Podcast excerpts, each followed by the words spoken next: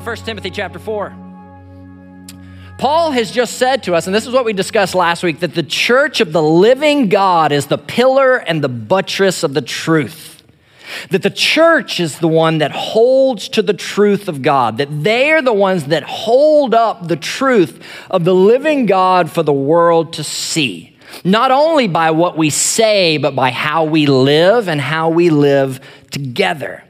That as, the, as we hold to the Word of God, the truth of God, that our lives together will show forth the glory of God to the world. Now, make no mistake, that is the purpose of the church the glory of God. That it's an incredible task that we have, that we are to be pillars and buttresses of the truth, the foundation of the truth. And even with that being true, I want you to listen to what Paul writes next in chapter 4, beginning at verse 1. He says, Now the Spirit expressly says that in later times some will depart from the faith by devoting themselves to deceitful spirits and teachings of demons, through the insincerity of liars whose consciences are seared who forbid marriage and require abstinence from foods that God created to be received with thanksgiving by those who believe and know the truth. For everything created by God is good, and nothing is to be rejected if it is received with thanksgiving, for it is made holy by the word of God and prayer. Let's pray. Father, we ask that you would take your word now and you would write it upon our hearts that, Lord, you would open our minds up to understand it. That as we think through and as we wrestle through, you would give us understanding. Not simply so that we can know your word, but we can know the God who speaks his word. Not simply so that we can know your word, but that our lives would be transformed by it. That your church would be built by it. That your church would found its foundation, its buttress right there on your word. So, Father, hold us steady and set our feet upon this word today, we pray. In Christ's name, amen. You thought you were about to get another long prayer, didn't you? Now, the Spirit expressly says that in later times, some will depart from the faith. Now, it could seem to, to be that Paul's changing his subject here, that he was talking about truth, and now he's talking about faith. But when he says faith or the faith, he means that what people are doing is they're departing the content of our faith the truth of our faith. That there are going to be those who, when you look at their lives, by all accounts, they believed the gospel. That they looked like those people who were true believers. By all appearances, they lived the truth, they spoke the truth, they may have even taught the truth at some point. But now they've departed the truth that now they've went another direction completely. Paul isn't saying this might happen. There's a good chance you'll start seeing people depart the faith. He doesn't say that. Instead, he says, the Spirit expressly says that this will happen, that some will depart the faith. It will happen, and we should expect it. I, I, told you recently of a friend of mine that did this, that he left, com- he left completely, that he decided that he wasn't a Christian because he did not love God enough. And then he looked at all the churches in the city in which we were in, and it was a big city, and he said, Well, I don't see them loving God enough either. So there are no true Christian churches anymore. So he just walked away from it all. He stopped doing it all. That's sometimes how it looks. But what's interesting here is that that's not what Paul's talking about. And you see this often in the New Testament, where Paul is talking about people who have fallen away from the truth, from the faith. But what they haven't done is fallen away from the church, that they're still in the church. Even in chapter one of this letter, Paul writes to Timothy and he says, This is Timothy, the pastor over the church in Ephesus. And he says, Look, I left you there to charge certain persons not to teach any different doctrine, nor to devote themselves to myths and endless genealogies. He's not telling Timothy, go out into the city of Ephesus and stop people from teaching things that are contrary to the scriptures. He's saying, Timothy, they're in the church. They're right there with you. That's why I left you there so that you can deal with this. In the letter of Jude, Jude writes in verse 3 Look, beloved, although I was very eager to write to you about our common salvation, I found it necessary to write appealing to you to contend for the faith that was once for all delivered to the saints. For certain people have crept in unnoticed. Catch that. They've fallen away from the faith, but they didn't leave the church. They actually crept into the church and they brought their false beliefs with them. Jude says later that they pervert the grace of God into sensuality and they, they deny our only master and Lord Jesus Christ. I want you to listen. If you got your Bibles, let's turn over to Matthew 24 together. I want you to hear this starting at Matthew 24, verse 3. This is Jesus talking, Jesus teaching. And this is what he says Matthew 24, verse 3. It'll be on the screen if you don't have a Bible. Let me follow that up. If you don't have a Bible at all, I want you to go to that back window right over there and just grab one and you can have it. Take it home, open it, read it, study it, learn it. Listen to what Jesus says. Verse 3, chapter 24 of Matthew. As he sat on the Mount of Olives, the disciples came to him privately, saying, Tell us when all these things will be, and what will be the sign of your coming and of the end of the age. And Jesus answered them, See that no one leads you astray. For many will come in my name, saying, I am the Christ, and they will lead many astray. And you will hear of wars and rumors of wars. See that you are not alarmed, for this must take place. But the end is not yet. For nation will rise against nation, and kingdom against kingdom, and there will be famines and earthquakes in various places. All these are but the beginning of birth pains. Then they will deliver you up to tribulation, and they will put you to death, and you will be hated by all nations for my name's sake. And then many will fall away and betray one another and hate one another. And many false prophets will arise and lead many astray. And because lawlessness will be increased, the love of many will grow cold. But the one who endures to the end will be saved. This is what the last days look like according to Jesus. Sound familiar? Yeah, we're there. Paul says that in later times this is going to happen. Jesus says the last days look just like this. But then verse 14 comes along. Let's not miss that one. Verse 14, he says this, and this gospel of the kingdom, this good news of the kingdom, will be proclaimed throughout the whole world as a testimony to all the nations and then the end will come. In C.S. Lewis's series, The Chronicles of Narnia, all the land of Narnia, the land of the king, has been in a long winter. And it's been a winter so long that they had actually begun to forget that there was something like summer, that there was something like spring, that the warmth of summer had just been forgotten about. The smell of flowers was a thing of the past. The beauty of life, they just didn't see it anymore. But then something happens. A word has come that a lion had been seen, that the king was on his way. Good news about a kingdom starts spreading on whispers and on the wind, and everybody's asking, could it be true? Is he coming? Is he on his way? I, am often asked, I feel like if we are in the end times, are these the last days? And I think the ultimate answer is yes. We are closer now than we've ever been.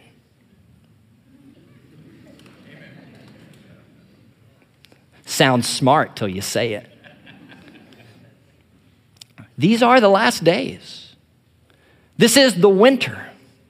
This is the time into which Paul and Jesus are speaking, but don't miss the fact that the word is out, that the lion has been seen, that a word has come that the king who came once is coming again and his kingdom is coming with him. That there will be a day when the trumpet blasts, when the herald shouts and the king is revealed. That that day is coming. And on that day, our victory, the one that has been promised to us, will finally be seen. Can't wait, can you? Oh, it's going to be awesome. But for now, many have fallen away. Many false prophets have risen. Look around, lawlessness is everywhere. The love of many has grown cold, and there is no love of God. There is no love for His word. There's no love for His people. There's no love for the lost. Coldness is everywhere. Even in the congregation in Ephesus, false teachers have arisen. This is what Paul talked about in Acts 20. He calls the elders of the church at Ephesus together and he's speaking to them his final words because he knows he's going to Jerusalem and he's going to die and he will never see them again. And this is what he says in Acts 20. He says, I know that after my departure, fierce wolves will come in among you, not sparing the flock, and from among your own selves from among you will arise men speaking twisted things to draw away the disciples after them. So be alert. Remembering that for three years I did not cease night or day to admonish everyone with tears. And not, he says, I commend you to God and to what? The word of his grace, which is able to build you up and to give you the inheritance among all those who are sanctified. Fierce wolves are coming in, but I commend you to God and to His Word. I commend you to God and to His truth. I commend you to God and to the faith. This is the issue right here. Are we a people of the Word? For you longtime Southern Baptists, that was the slogan in the 80s when we were wondering is the Bible inerrant? Is it have errors in it? Is it sufficient? Is it all we need? We fought that battle, what is that, 40 years ago almost? And we claim to be the people of the Word. Are we? Do we know that God's method, His means of sanctifying us, of making us more like Christ, is His Word? That the means of the church being the pillar and the buttress of the truth is the truth itself. Because make no mistake, there is a battle raging. You see it in our nation right now. Anything the word says, the world says the opposite. Anything the word values, the world casts aside. Paul says that those who depart the faith are doing so to devote themselves to deceitful spirits and the teaching of demons. Now, if I had to guess, there may be like an age gap on how we look at that verse right there, right? When I was a young, when I was young, uh, I, I would hear people talking about all this demon nonsense, this devil nonsense, and I would just scoff. Oh, they just see Satan behind every tree, behind every band behind every form of music, behind this. A demon's under every rock, behind every tree. Yeah, right. But then I got older and I spent more time in the Word and I realized this is a regular warning through the Scriptures. It is throughout to warn us. So, you want to see Satan's work? I mean, sure, you can see evidences of it in the world. Watch the Grammys or don't watch the Grammys. You'll see images of hell and Satan in the performance of Sam Smith this past year. And Taylor Swift, uh oh. In Taylor Swift concert, she's practicing a form of witchcraft, of dancing. Or I didn't go, I saw a video of it. You see her practicing and reenacting occult practices. Anybody seen the new statue on top of the appellate court in New York City? It's, a, it's, a, it's in honor of Ruth Bader Ginsburg, and it's a golden statue of a, of a golden woman with ram's horns and tentacles for arms and for feet. It's actually quite fitting. Why? Because it's honoring her devotion to the sacrifice of children. And it looks strangely like the old pagan golden images of Moloch, the god, the demon to whom you sacrificed your children. Like, we can try to write it off if we want. We can say, well, you know what? I don't believe in demons. And if you say that, then you don't believe the Bible. You can't do that. Jesus regularly cast out demons from people. On several instances, he did it. And to act like that was just something that was happening at the time, but today they're not really active is naive at best. Peter tells the church do not be unaware of the schemes of the devil. Know that he exists. Know that he is scheming. Know that he is working. But look at what Paul's saying. He's not even talking so much about what's out there in the world. That's kind of an easy conversation to have. He's talking about the demonic teaching that infiltrates the church. He says that people depart the faith and they devote themselves to the teaching of demons, that they fall for the insincerity of liars whose consciences are seared. What is Satan's scheme against you and against me? He wants us to believe lies. He wants us to fall for things that are not true. He wants you, just like from the beginning, to believe that God is withholding from you or that His word isn't trustworthy. He wants you to look anywhere else and everywhere else for faith and practice rather than right here. Brother and sister, don't fall for it. Don't fall for it. There's a spiritual war taking place, a battle between the cosmos. The God of this age is alive and unwell. And he wants nothing more for you than to see you stop trusting God, to take your eyes off of Christ, to get you to depart the faith and to set your devotion anywhere else. And so he sends deceitful spirits even among the church. Hey, did you hear that? That's not true. If God were good, why would this be happening to you? If only these people knew who you were, if they only knew what went through your mind, what you have done, you wouldn't be here. They wouldn't let you in here. Look around here. These people are better than you. Their lives are together, yours is a mess. They believe this stuff, you don't. You know your doubts, follow them. You're just playing the game. God won't love you. Jesus can't save you. Or, okay, Jesus died. He did do that. Now it's up to you. Work harder, strive more. You failed again. It's not working. Maybe you should try something else. Any of y'all struggle with those? Those friends are deceitful spirits.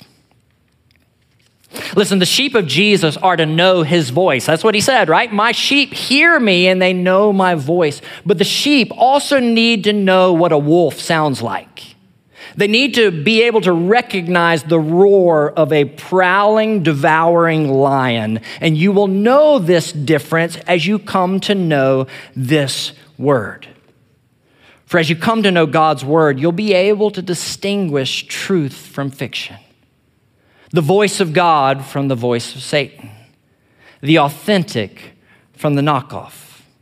Look, it, it's important to be able to, dis, to distinguish truth from lies, and we need to be able to do it, but it's more than that. We need to be able, as Spurgeon said, to distinguish truth from almost truth. That's where we will probably get hit.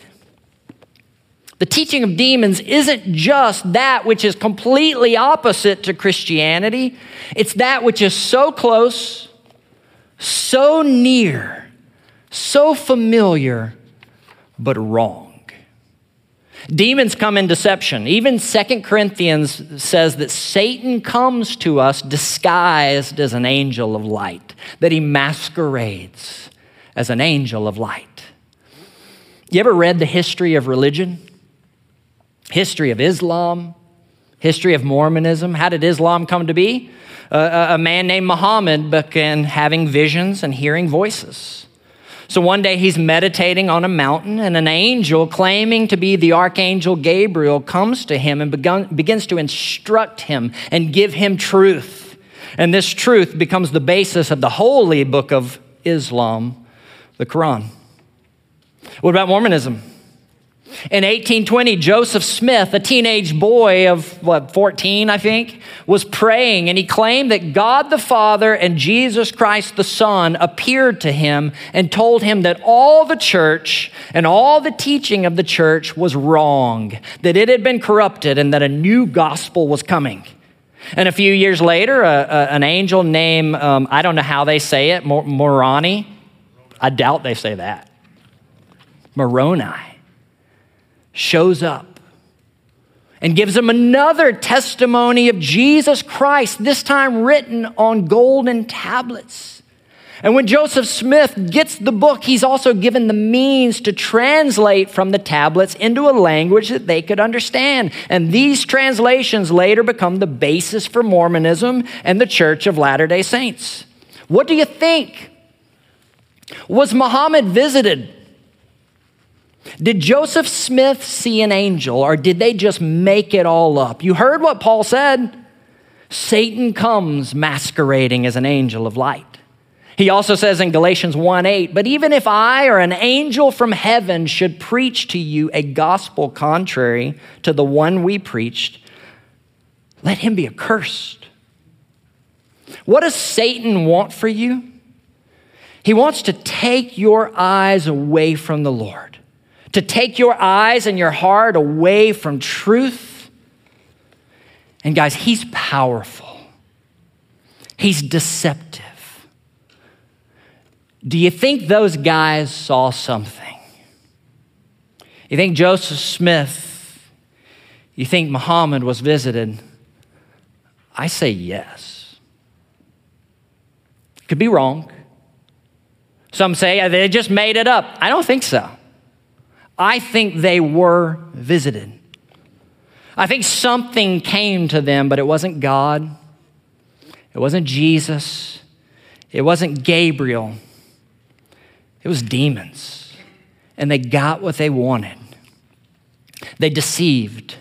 And they gave demonic teaching to millions who are still holding it still believing it, still dying in it, and because of their rebellion, going to hell forever. What does Satan do? What does it look like? Usually it looks like this He adds to or he takes away from Scripture. That he adds to or he takes away from Scripture. This is, if you read the Quran, and there is so much where it is riffing off the Bible, where it's taking what the Bible says and adding to it and adding these different flares to it. That's what happens in Mormonism too. It's just another testimony that you take your Bible, then you add the Book of Mormon to it as well. And Paul's actually saying this is happening in Ephesus also. This is the same sort of thing is happening at the church. Look what he says. What are they teaching? They're forbidding marriage and they're requiring abstinence from foods that God created to be received with thanksgiving. It doesn't seem like that bad, does it? What's wrong with it? Well, they're saying that this is the way you become spiritual. If you want to be truly spiritual, don't marry, stay single. If you want to be truly spiritual and really know God, don't eat this, don't eat this, don't eat this. What's wrong with it? Forbidding marriage? The Bible doesn't do it. That's added. What's wrong with abstaining from certain foods? Well, the Bible doesn't command that either. And so, what does Paul call what they're doing? He said, it's demonic. It's demonic teaching. It's not God's word. It's not God's law. It's something they added to it, and that right there is from hell. He says in Colossians 2 8, see to it that no one takes you captive by philosophy and by empty deceit, according to human tradition according to the elemental spirits of the world and not according to Christ. What's the problem with what these men are teaching? It's not according to Christ, it's according to human tradition. It's according to deceptive philosophies that find their root in the elementary or the demonic spirits of the world. That if it's not of Christ, it's demonic. What does it do? It takes the focus off of Him and puts it on you. It takes the focus off of Christ and it says, This is what spirituality is about what you do and what you don't do, on what you eat and what you don't eat, on how you live and how you don't live. And it says, That's what it's about. It's about you. But, friends, any religion without Christ and his atoning sacrifice, his perfect work at the very center is demonic. It comes from deceitful spirits. And if he's not the center, guess what replaces him? Rules, laws, performance based righteousness, and human traditions. Things like don't marry don't eat, don't drink, don't taste, don't touch. And Paul says that's according to the spirits of the world, not according to Christ. Now, people will act like if you give laws of the New Testament that the, the, the church is giving, then you're being legalistic. That if you're preaching, look, the Bible says do this and the Bible says don't do this, well, that's just legalism. No, it's not. That's what the Bible tells us. To say what the Bible says is not judging. Even Paul says in verse 6 that if you put these things before the brothers, you'll be a good servant of Christ, being trained in the words of faith and of the good doctrine you have followed. We are to be obedient to God. We are to obey Him, and yet it's never our obedience that justifies us. It's Christ's obedience for us. It's never trusting our work, but trusting Christ's finished work for us. But when you fall for these things, you begin to set up rules that all people must follow, even if it's not in here, then notice what he's saying. Those aren't just your rules, they're Satan's. For his desire is to get your eyes off of Christ and his performance and to set it on your own. So, what does Paul do? Does he say, hey, just stop doing that? Stop ignoring food, stop prohibiting marriage. No, he actually goes past that to remind us of truth. And this is what he says that everything God created is to be received with thanksgiving by those who believe and know the truth that everything God created is good, and none of it is to be rejected if it is received with thanksgiving. Now, I have had numerous people in this church come up to me, and they will say things like, you know what? I grew up in the church, and honestly, I was done with it. But the Lord has brought us here, and we really like what's going on. I like being here. I like what's happening. What do you think is different? Look, so many of us grew up in the church, and if we're honest, our view of Christianity was this Christianity means this I can do that, but I can't do that, I can't do that, I can't do that. That's off limits. There's laws about that. There's rules about that. I'm not supposed to. And you felt so bound and so defeated by all the rules and all the failures that at some point you just gave up after a while. You found no joy, no freedom, no life in it. And so you just said, I'm done with it. Look, there's a reason for that. Notice what Paul is saying. Everything created by God is good and is to be received with thanksgiving. That you're not supposed to be going through this world and constantly thinking, I can't do that, I can't do that, I can't do that, I can't do that. That's off limits, that's bad, and that's bad too. Because when you do that, you have made your relationship with God completely based off of what you do and what you don't do, and laws and rules that in most cases you've added, anyways. That's of Satan. But instead, what Paul is saying is in Jesus Christ, you're made free. You're made free from sin and its punishment, for he's taken that for you. And you're free to enjoy this world and to know the God who created it. You're free to look around this, at this incredible and beautiful world and realize that everything that God created is good. And we can be thankful for it. That it's all from Him and meant to point you to His glory and His beauty and His provision for you and for me. That you're free to do this because Jesus is enough. Because his gospel is true and by faith in him you're made right with him. That that's what it's about. So friends where are you today with this like honestly are you living as if you must earn your salvation as if your relationship with Christ is just a bunch of rules of what to do and what not to do or do you know him and do you love him?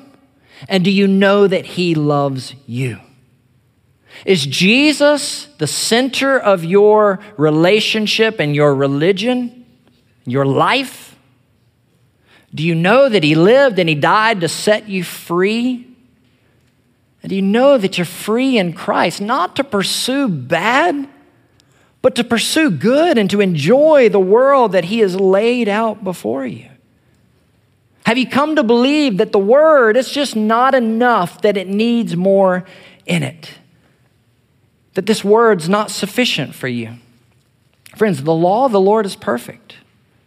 You can trust it wholly. So, where are you today? Of what do you need to repent? Who do you need to forgive, or from whom do you need to seek forgiveness? Are you right with the Lord through faith in Christ? Whatever it is, this is the word of the Lord. How will you hear? How will you believe? And how will you respond? The Lord deals with us through His word. So let's take a moment to deal back with Him. I might have the musicians come up. Whatever He's calling you to, obey it. And I'll be standing right down here.